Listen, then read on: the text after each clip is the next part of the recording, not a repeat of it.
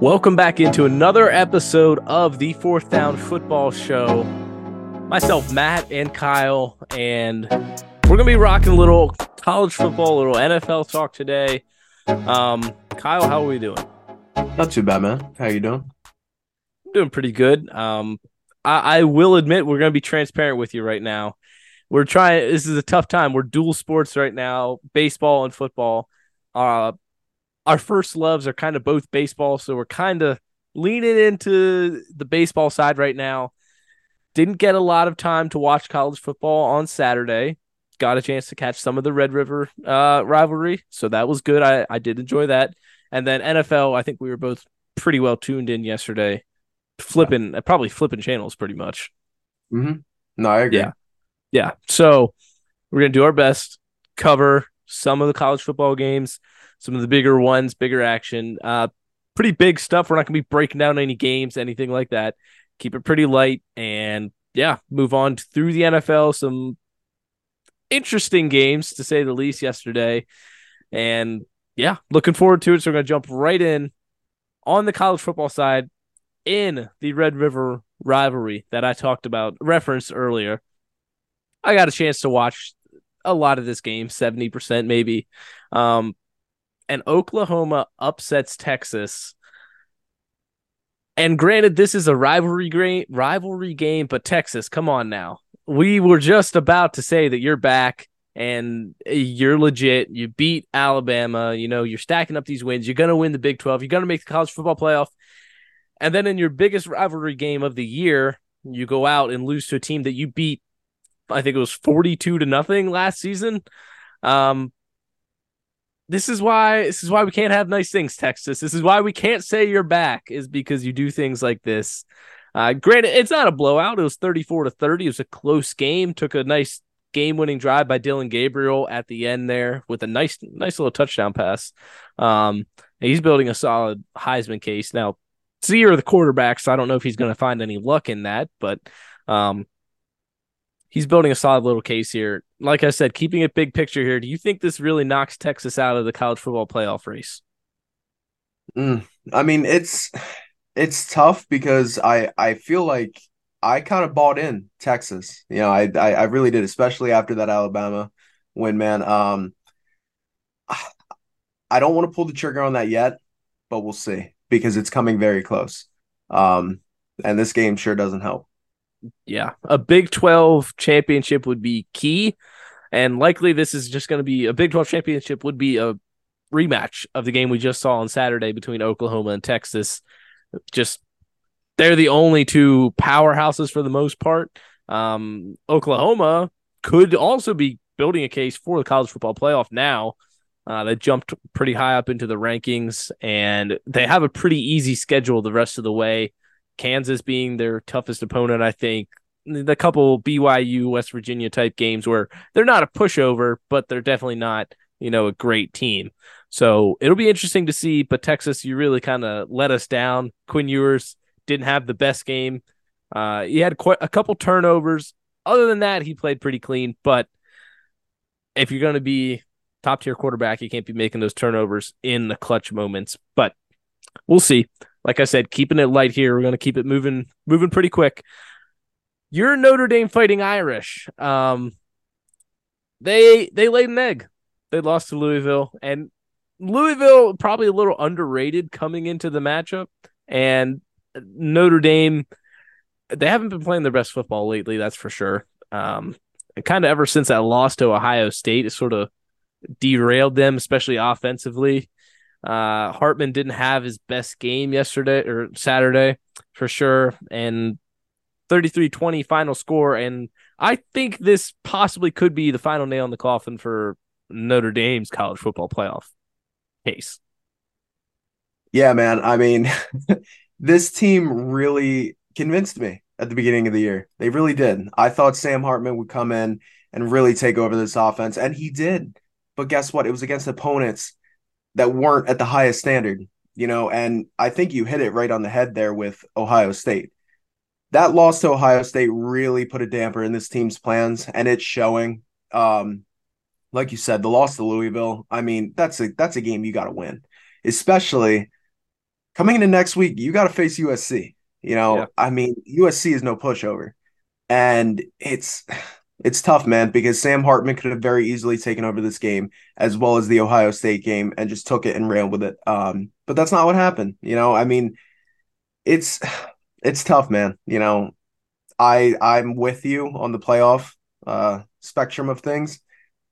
I I I really don't understand this team sometimes, and you know, yet again, another year of this. So, you know, like I said, I mean, Hartman really Hartman gave me some uh, belief there at the beginning of the year, but I don't know if I'm still on that train. Yeah, it's disappointing. That sort of seems to be the case for Notre Dame every year, almost. Yeah. uh, but this year, especially, bringing in a top tier transfer yeah, quarterback, something they haven't had an elite quarterback for a while. I mean, yeah. say what you want about Ian Book, but he's a backup. he's a third stringer in the NFL mostly. So he was not he was not the guy. Um, so this was supposed to be Sam Hartman was supposed to be the difference maker, and he kind of has not been. So it's not it's not great, and we've said it before on this podcast. Since they are not in a conference, it's going to be tough to make a case for them when they've lost to these teams. Ohio State is one thing. If Ohio State makes it in, there's a chance Notre Dame can if they go undefeated and really impress everybody through those games. But you have it now. You lost to Louisville, who there's no shot they make the college football playoff. So you have no case anymore. You don't have a conference to win. You basically play nobodies outside of oh, well, okay. That's maybe that's not true this year. You have a couple you have a couple good games this year, I should say. So I don't think there's a case to be made for Notre Dame anymore this year, which no offense to Notre Dame, but it kind of seems to be they get hyped up every year. They're yeah. and they don't actually have a chance. Um, but Penn State does that a lot too, so I, am guilty of that as well. But uh, moving right along here. Speaking of the college football playoff, Georgia, the two-time reigning champs, lots of questions for them this season. They sort of seem to be sleepwalking for the uh, through the first five weeks, six weeks here, and they kind of put all those doubts to rest. And came out with a commanding 51 to 13 win over Kentucky. Uh, finally getting into some actual SEC play there, and they looked dominant. It was like it was the Georgia that we expected. That's just the way to put it. I mean, a dominating win on all sides of the football, basically, and they showed us why we should not be doubting them and why they should be number one week in and week out until they lose. Um, but yeah, I don't, I, I don't even know what kind of opinion question to ask here because they just look great. Yeah, I mean that's been the story the last few seasons. You know, I mean they kind of they've kind of taken the reign over from Alabama. You know, I mean they've they've looked very very good and they built themselves a damn good program down there. Um, I mean it's it's cool to see. You know, I mean year in and year out we were always Alabama. That's pretty much all it's ever been. And then, mm-hmm. you know, Georgia building their program up, making it look good. That's exactly what they're doing. They're executing on the field. That's all you can ask for out of them. Yeah. And yeah, like I said, they showed us why they should be number one. Bulldogs back on top. And yeah, time to stop doubting them until they actually lose, which with their cupcake schedule, they probably won't. Um, and we'll see them right back in the pl- college football playoff. Whether they win again this year or not, we'll see. Uh, one more thing I wanted to add in here. You probably had to have seen this, even if you didn't watch any college football this weekend. Uh, Miami's embarrassing blunder at the end of the game. They had like 39 seconds left in the game. Play clock, a full play clock. They could have taken a knee to win the game, and they decide to snap the ball, hand it off to the running back. He fumbles. Georgia Tech picks up the fumble and then they're able to go on a touchdown drive to win the game. Just embarrassing for Miami. No, yeah, I mean you pretty you got it there. I I figured that might come up here.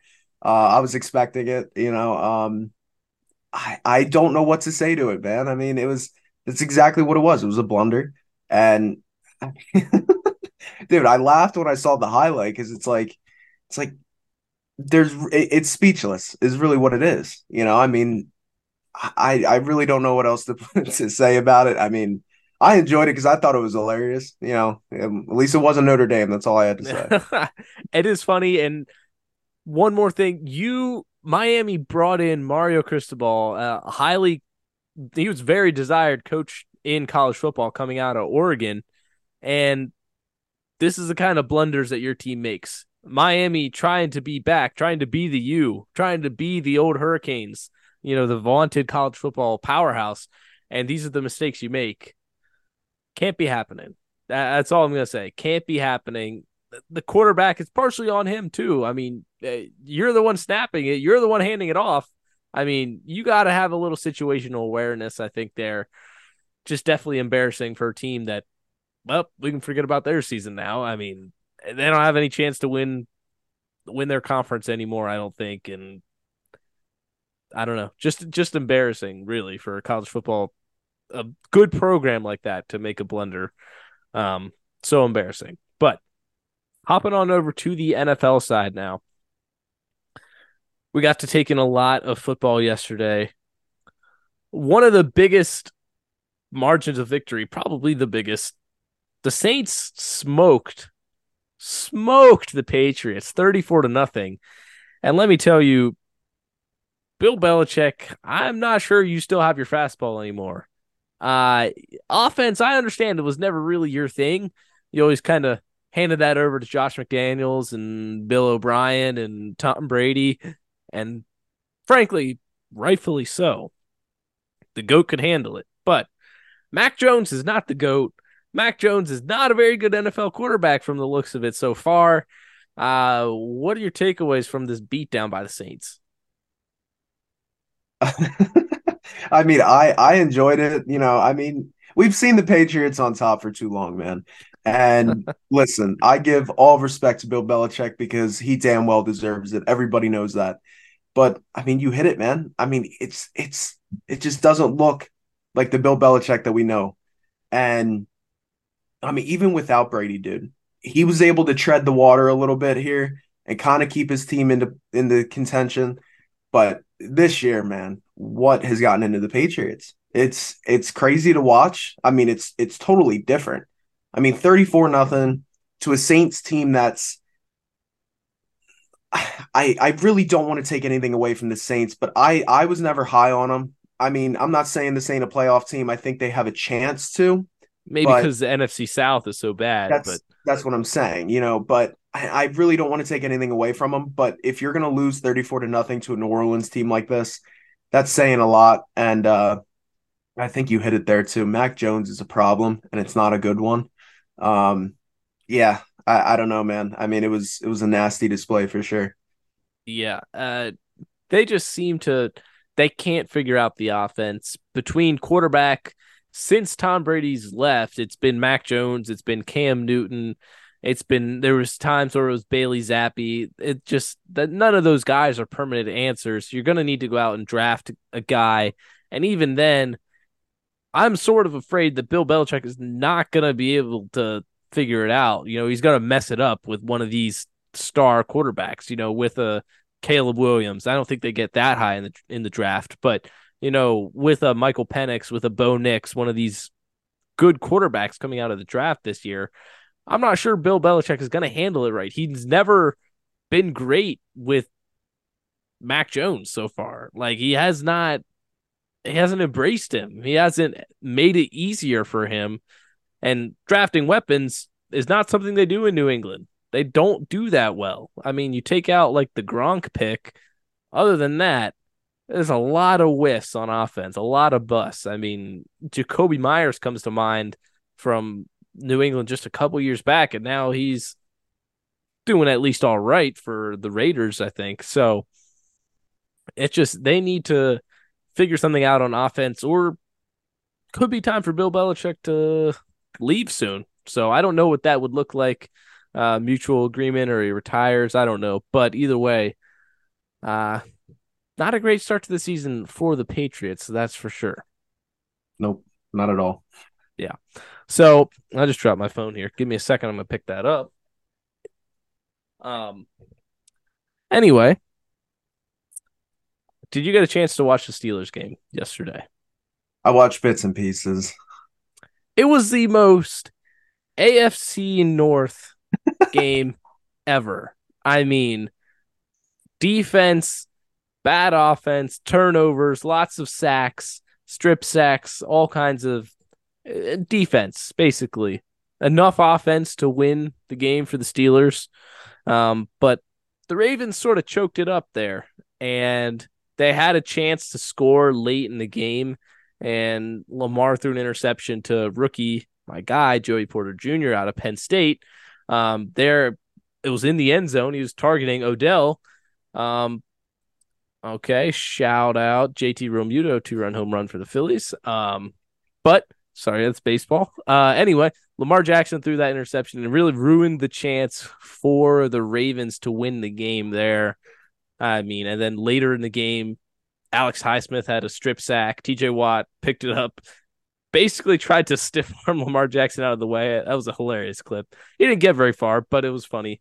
Um, so yeah, Steelers, the AFC North, nobody's really pulling away in that division at all. No, not at all. And I, I think this was I mean, me personally, I thought the Ravens were really going to take over this division. Yeah, and me too. Now it's, I don't know, man. I mean, I I was really high on the Ravens. Um, in the offseason, I wanted the Ravens to go and get Lamar Jackson some damn weapons because that's what this offense needed. They did that. it, it was nice to see that for once, but a game like yesterday can't happen, especially in this division. You're trying to pull away and you're trying to make a name for yourself. I mean, this Ravens team has so much potential. They really, really do. But a game like yesterday, there's no excuse for you to lose at all. I mean, this Steelers team, I don't think is that great. Um, props to their defense. I think their defense is is pretty good, pretty set. Definitely. But but that offense, man, I, I I can't get behind it. And this was a game that the Ravens needed to win and they did not. So that's it, it, it's a really tough look from this Ravens team, but we'll see. In a tightly contested division now, the Steelers technically are winning the division because they have the head-to-head tiebreaker against the Browns and against the Ravens. So yep. that's crucial when you only play obviously the two division games every year. You have to take advantage of them. So I mean, we didn't even mention the Bengals. They're finally maybe looking a little bit more on track. They beat the Cardinals yesterday, but this division, I I thought it was the Ravens to lose. You know, mm-hmm. just they finally looked like they were taking it seriously, getting Lamar weapons, and they, like you said, they go out and lose a game that they shouldn't, that they can't against these Steelers, and now it looks like you're gonna have to be playing catch up. As much yeah. as that as much as that sucks, but it's it's the truth. So, I mean, um, I, well, and and real quick, like after week three, I thought this was 100% the Ravens. I mean, the hmm. Bengals were struggling there for a long while. You have to take advantage of that when you have such a high power team in the Bengals. I mean, they've proven that they can, you know, play at a very high level over these last few seasons. So if they're doing bad, these other teams got to pick it up. And that's where I thought the Ravens would come in and swoop up to take this division. Yeah exactly. Um, one more game here, and this will this will make us both happy. Sunday night football. Ooh, how about them Cowboys? Oh, they got rolled by the 49ers last night. And as much as I would love to dump on the Cowboys for this game, I think I honestly think this is more that the 49ers are just on another level. 100 They are just so much better than anybody else. I think head to head right now, next if they they played next Sunday or even this Thursday, they'd beat my Eagles by probably 10 points or more. And I, I did a takeaways video from the game last night and I mentioned that there's levels to this and we were comparing the 49ers and the Eagles and the Cowboys in the NFC, you know, on the same level and they clearly aren't. Yeah. The 49ers just blew out the Cowboys who through the first through the first three weeks, you know, before or whenever, before they lost to the Cardinals, it was like, is this actually, is this actually their year? Um, now neither of us are saying that, but you know, there was enough people, but they were seriously Super Bowl contenders. They look great. And 49ers just totally steamrolled them. And I mean, it was Christian McCaffrey show last week and the last couple weeks. George Kittle goes off for three touchdowns. They have so many options, and the defense is insane too. Uh, you got a chance to catch any of the Sunday Night Football last night? Yeah, so I I watched this game. Um, and I watched it pretty religiously, honestly, because I've been dying for some damn good football in my life because my Giants are an absolute shit show right now. So I wanted to tune into this game and see what a real football team looked like, you know. So I watched this game. These Niners, man, dude, it is their year to to lose. I'm gonna say, um, this team, there's no holes whatsoever. I mean, this defense led by Fred Warner and Nick Bosa, dude, come on.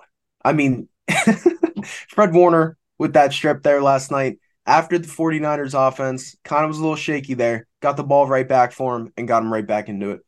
And then this offense, dude, like you said, there's so many weapons. You can go anywhere. Brock Purdy can either run it, he can throw it to any of these damn wide receivers that'd be wide receiver ones on any other team. And then you That's got right. George. People forget about George Kittle. He's, That's what I'm saying. he's he's like a top two uh, tight end in the league, dude. Yeah, it's, that's what I'm saying, man. I mean, I will say though, this 49ers team, they will be fine as long as nobody goes down. They cannot break up this chemistry, and if somebody goes down with an injury, we never know what's going to happen. And that's what's going to worry me if that does happen. And I, I hope and pray to God that it doesn't, because I I love watching this Niners team, dude. I it it excites me. I love it. But uh, yeah, and I, am gonna I'm gonna say this about Dallas. They play terribly, which I love. But you did you did run into this 49ers team, which I didn't expect you to lose by this much, but I I definitely expected them to lose. So uh, like I said, uh, we'll see where Dallas goes from here. Um, but that that loss to Arizona is looking a little bit looking a little shitty right now. I'll say that. Yeah. It's yeah. not look good. So no, I'm one final thing. Brock Purdy deserves some respect. He is working his way. I think he's got to be a top 10 quarterback in the NFL right now. I mean, it's time to take off the label of, oh, he was, you know, Mr. Irrelevant and, oh, he's in, he's just in the 49ers system. He's just a product of the system. Mm-hmm. Stop disrespecting him with that now. And I was totally guilty of that to start the season. But right now, he's making these clutch throws. He had a awesome touchdown pass to George Kittle. I featured it last night. He was rolling out of the pocket on the run, perfect throw. Perfect. It was a dime to George Kittle in the end zone. And yep. there are quarterbacks who don't make that throw, who are starters in the NFL. Mm-hmm. You know, it's very easy to sail that pass, you know, to be off a little bit, make the receiver work a little harder, but it was a perfect throw to George Kittle. And sure, he does the easy stuff, but like one, that's all he needs to do, and two, when he does have to make tougher throws, he is able to. He's proved that so far.